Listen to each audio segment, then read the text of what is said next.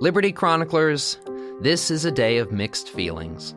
On the one hand, I am absolutely elated that I've been able to spend exactly two years now taking you through my conception of early American history and the story of early libertarianism as I see it. On the other hand, I am profoundly sad to announce that this will be the final episode of Liberty Chronicles. I have loved my time at the Cato Institute and libertarianism.org more than I could possibly express, and I've been absolutely honored to have this platform and your listenership. But by now, I've been working at another educational organization just across the Potomac for about a month, and it's time for Liberty Chronicles to come to a close. So let's give it a shot. It may not be the tidiest of endings, but as we know by now, history is a nasty, complicated, uncomfortable, and dirty business. And very few human stories end in neat and tidy fashion. Welcome to Liberty Chronicles, a project of libertarianism.org. I'm Anthony Comegna. In many ways, the timing is perfect. I had originally conceived this show as a replacement or supplement for the Standard College's early and recent U.S. history courses, the first one usually covering the colonial period up to Reconstruction, and the second one picking up after the Civil War, running up to the present day. I wanted to give listeners a specifically libertarian take on the subject with a bit of a Marxist twist, using their concept of class formation and conflict as a foil to test our own theory along the way. As we went through the broad story of American history, I wanted to gradually tunnel down and get into the gritty details of libertarian history itself, especially its prehistory. That is, the history of the ideas and movement before Americans actually started using the word. That's where our Loco Focos came into the picture, and that has been the focus of the show ever since. And now that we are at the end of the early U.S. history part of our course, I fear I must do what virtually every other professor does after they've unceremoniously run out of time before the final exam. I have to leave Reconstruction uncovered. I have to rush through the rest of the story in one class and do my best to prepare you for learning everything else on your own. Fortunately, though, we've also been diligently at work preparing everyone to do just that. Without a doubt, you should have the tools and perspective necessary to take on the work yourself, continue unearthing libertarian history from below, expanding the story beyond its usual confines, and doing the labor of memory. In fact, some of my proudest academic moments have been when listeners have written in to tell me they are beginning research projects of their own to tease out one of the many threads in the history of Locofocoism we've started pulling here. Have at it, folks! There is much still to be done. So now, let me do my best to explain where we are in the long tale of American libertarianism. William Leggett's War on Monopoly, the saga of mushrooms and men, which has shaped individuals and nations across the world since its inauguration. Here's where they stood. We've seen that from the start, from the very first secret meetings of Leggett supporters in New York City in the months before the Candlelight Nominating Convention of 1835, from the very start, there were two main factions among the radicals. There were those who favored cooperation with Tammany Hall and the Democratic Party, ultimately hoping to co opt them for the radical cause and sometimes for personal advancement.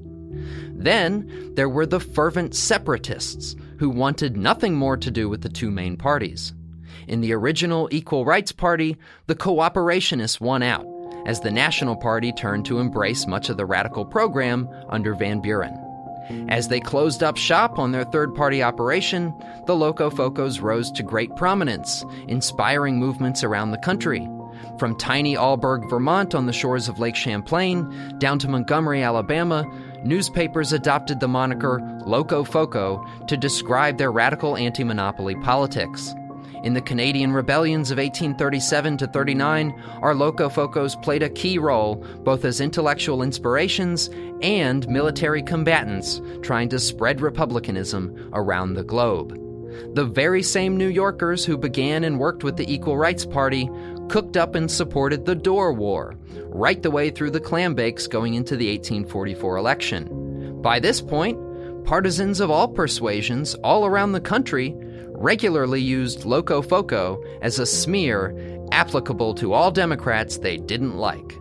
Locofoco was supposed to terrify people to their core simply at the sound of it, conjuring up images of barricades in the streets during the French Revolution, blood running from the scaffold, churches torn down nationwide with temples to equal rights thrown up in their place.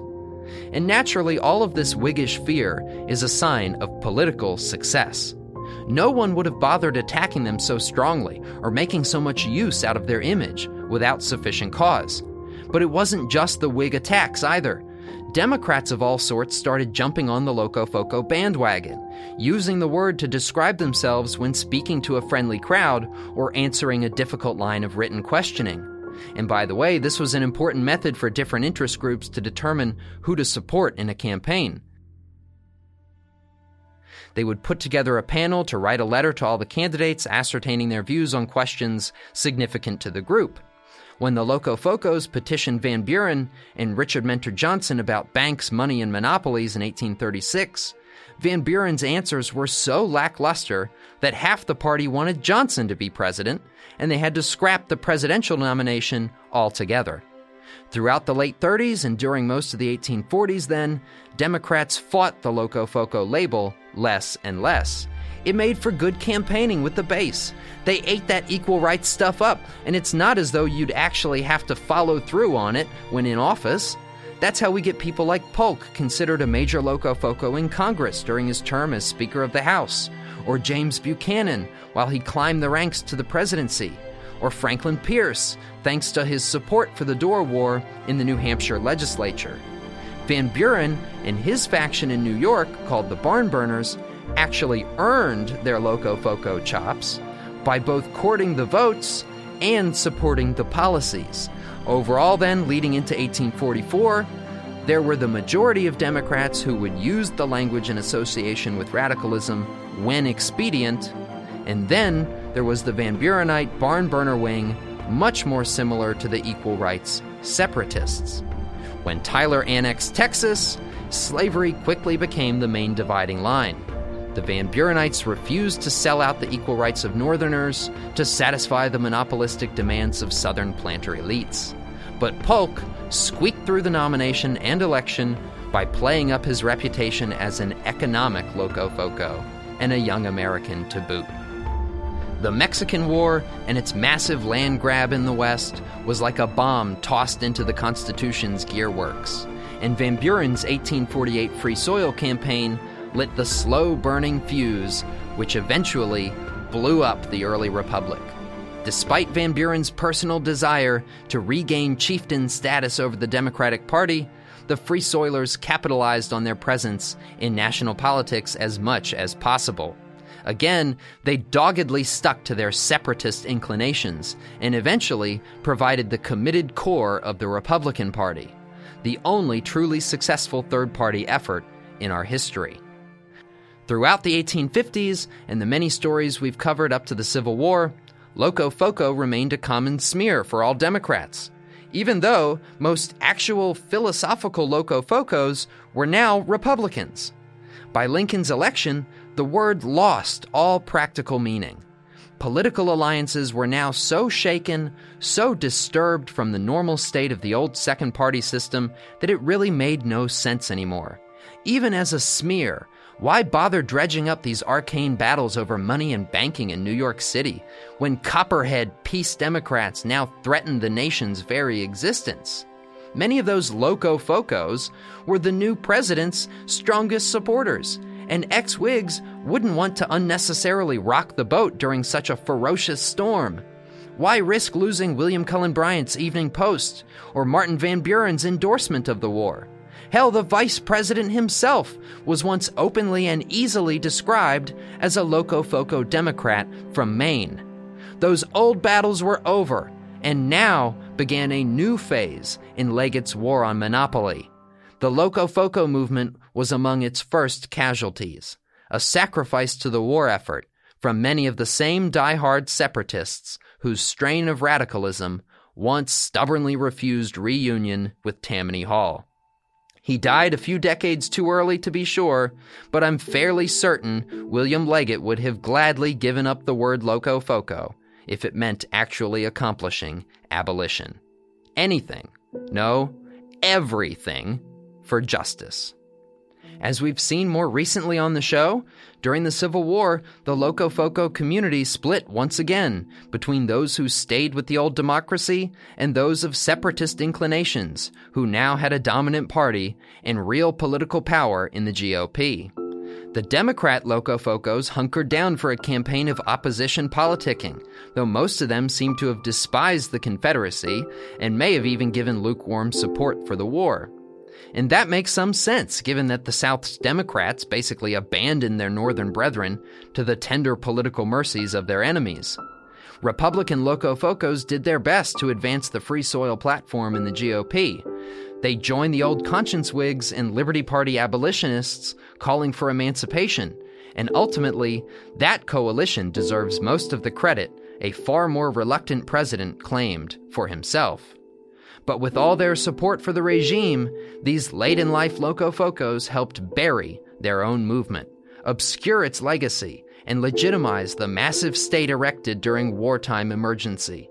And given the way emancipation and Reconstruction actually played out, many Locofocos may well have chosen to do things differently if they could fight the war over again.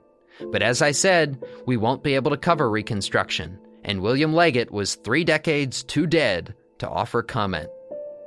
But now that we've run out of show, let me conclude with a bit about what I would have liked to cover before leading into the 20th century history and more about how we remember those Locofocos.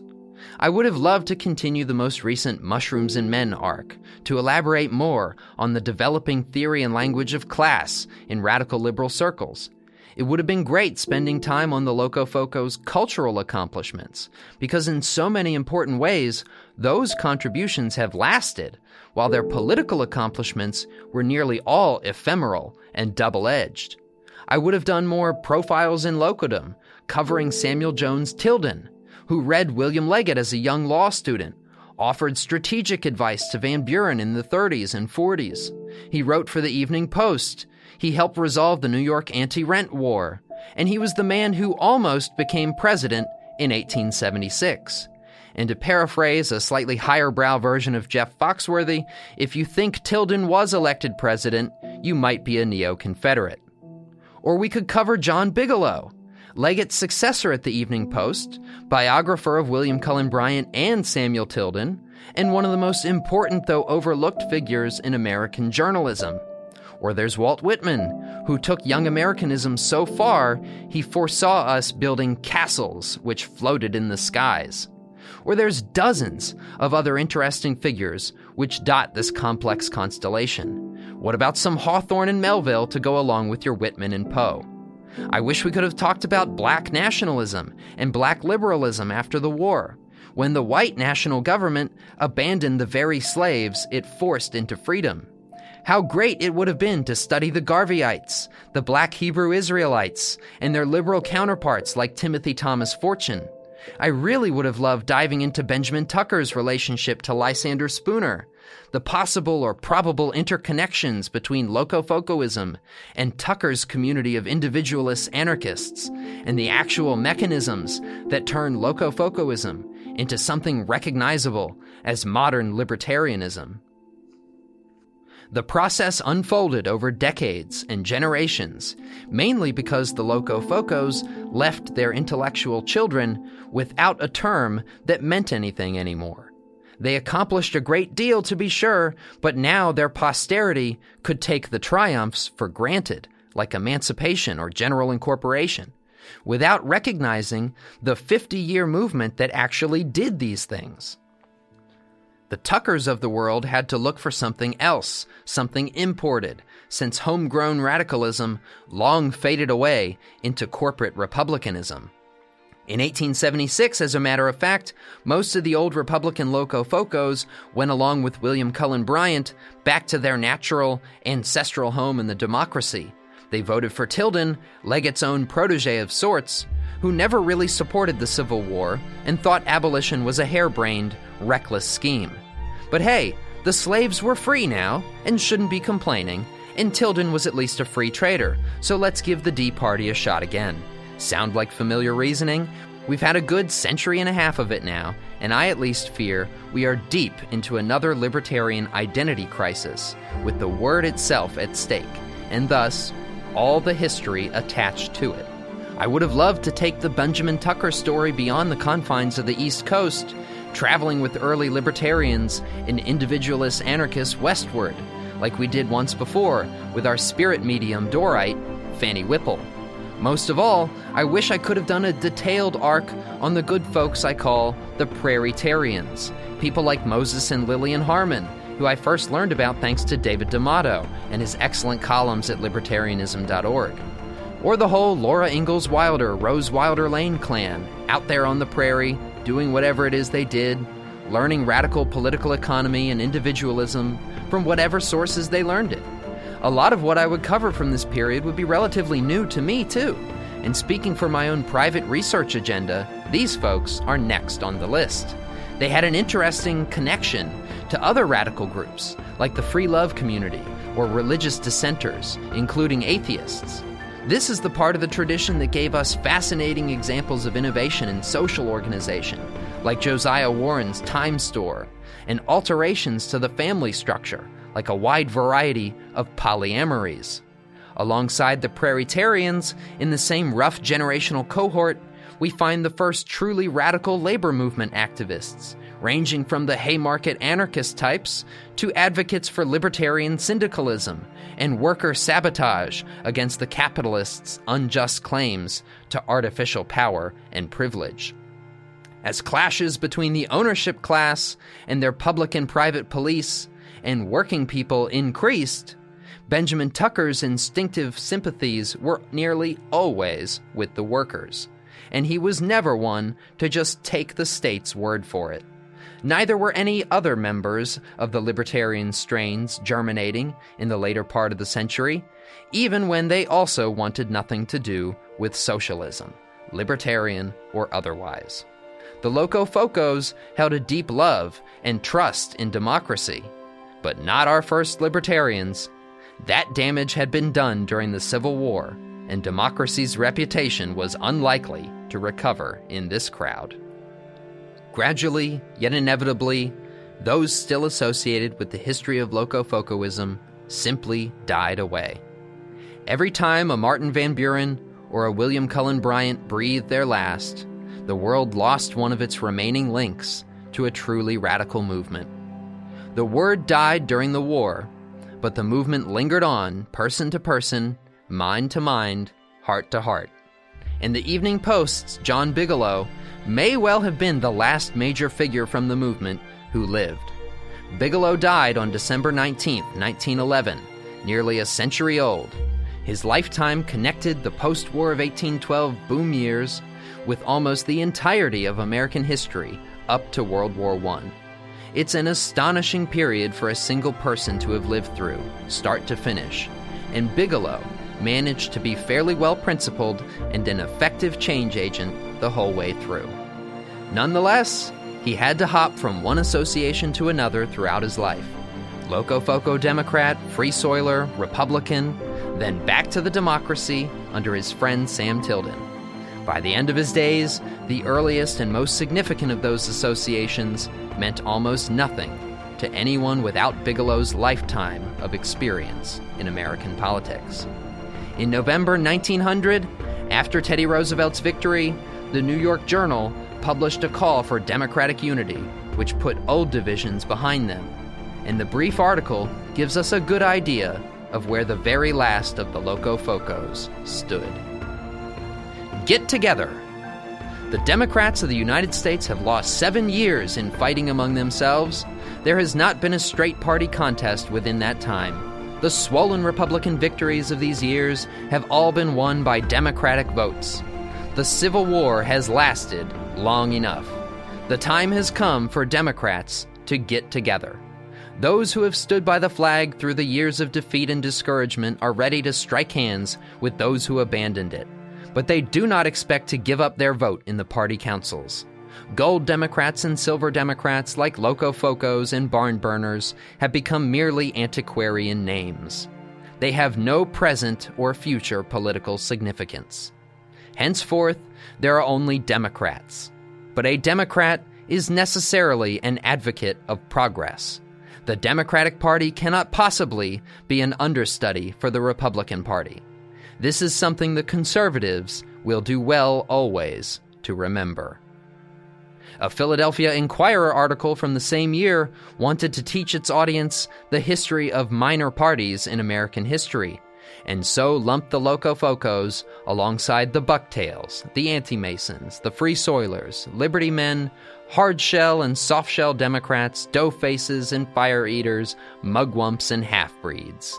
Locofocos were long dead relics from a bygone era oddities of a very different past, very distant from us, which perhaps affected the present still, but decidedly did not define it.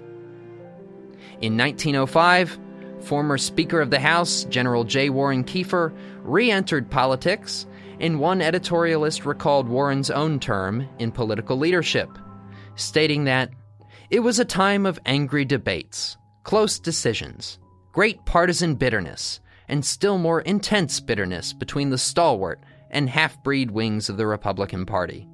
Conkling and Platt of New York quarreled with Garfield and resigned their seats in the Senate with contempt. The assassination of Garfield soon followed, and Arthur was president. The Republican majority in the House was of the scantiest. In the Senate, it was nip and tuck 37 Democrats and 37 Republicans. The so called tidal wave of 1882 cut down the Republican representation in the House from 152 to 118 and swelled the Democratic side from 130 to 196. In view of the conditions, there was nothing to be wondered at in these changes. Speaker Keifer, therefore, had a hard task. But those old animosities, so noisy once, are silent now. And the words stalwart and half breed are become almost as hazy and in need of definition to the new generation as Locofoco and Know Nothing. Well, I'm happy to say that by now, more than a century later, I think Locofoco has had quite a good comeback for the new generation. Now it's their turn to pick it up, do whatever they will with it, and make the world their own. And oddly enough, that's exactly where I would like to leave you in this story, given that we have to wrap it up so quickly. What more fitting end to this morality tale from history than the death of the very movement we have come to know and love? It's a depressing and sad arc to the story, but it is decidedly natural. One generation's battles, or even wars fought over several generations, whole periods of history, those battles should never define future generations.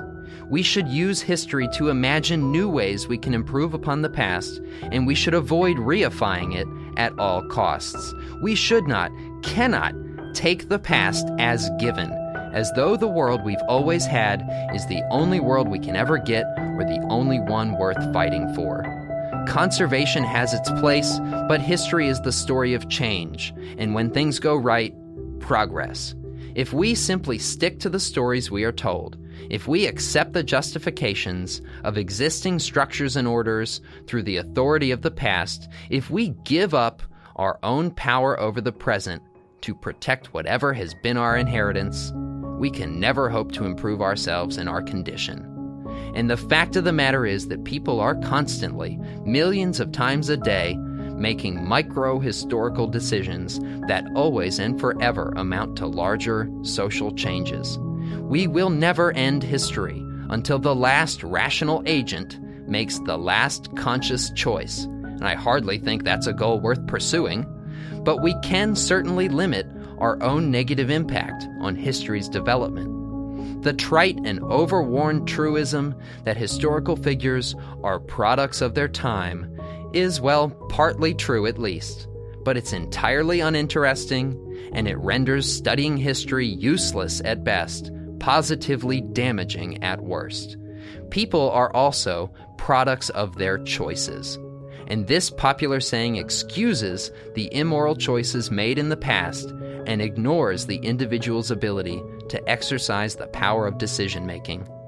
Every human being who has ever lived has had the capacity to be heroic, like Benjamin Lay, innovative like Stephen Hopkins, tireless like John Lilburne, fiery like Frederick Douglass, brilliant like William Leggett, visionary like Abram Smith, or thoroughly radical like Lysander Spooner.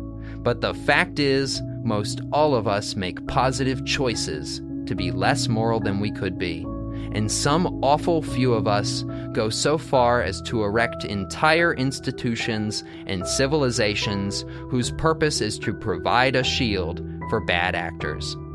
Those bad actors then claim the title of king or emperor, they commission a series of official histories, and stamp people down into the subservient class with centuries of justifications and intellectual excuses for the raw exercise of force. It's dangerous, it's despicable, and historians have a positive professional obligation to correct the record and awaken people to their own agency. And don't ever forget that everyone really can be their own historian. I want to thank every listener who left a rating and review on iTunes, everyone who has sent me their thoughts along the way, either on Facebook or Twitter, at Dr. Locofoco and at Libcron, everyone who shared the show and made suggestions for guests or topics, and I want to thank all our listeners in general. This is the end of Liberty Chronicles as it currently exists, though I will almost certainly be continuing the franchise in another form. Feel free to reach out and let me know your thoughts. You can still reach me by email at acomegna at libertarianism.org or, of course, on social media. However, Liberty Chronicles continues, whatever its ultimate form, the project itself will go ever onward. I certainly will continue my end of the deal we've struck here. You couldn't drag me away from my Locofocos, my spiritualists, my free love anarchists, or my radical English dissenters, to name just a few. But I'll close with one final plea to each of you. History is not an instruction manual, it is a cautionary tale. No intellectual tradition, no set of good or just ideas, no heroes nor villains are ever remembered unless we do the labor of memory. Our tradition, our ideas, our tales of heroes, and even our villains all deserve to be remembered, and we deserve to learn from their examples. Thanks for listening. I want to thank our long suffering producer, Tess Terrible, for bearing with me while I found my footing, despite my persistent, let's even say stubborn, resistance to adjust my personal methods to new media. Finally, I want to give personal thanks to Aaron Powell for giving me the opportunity to do this show and for supporting it so strongly all the way through.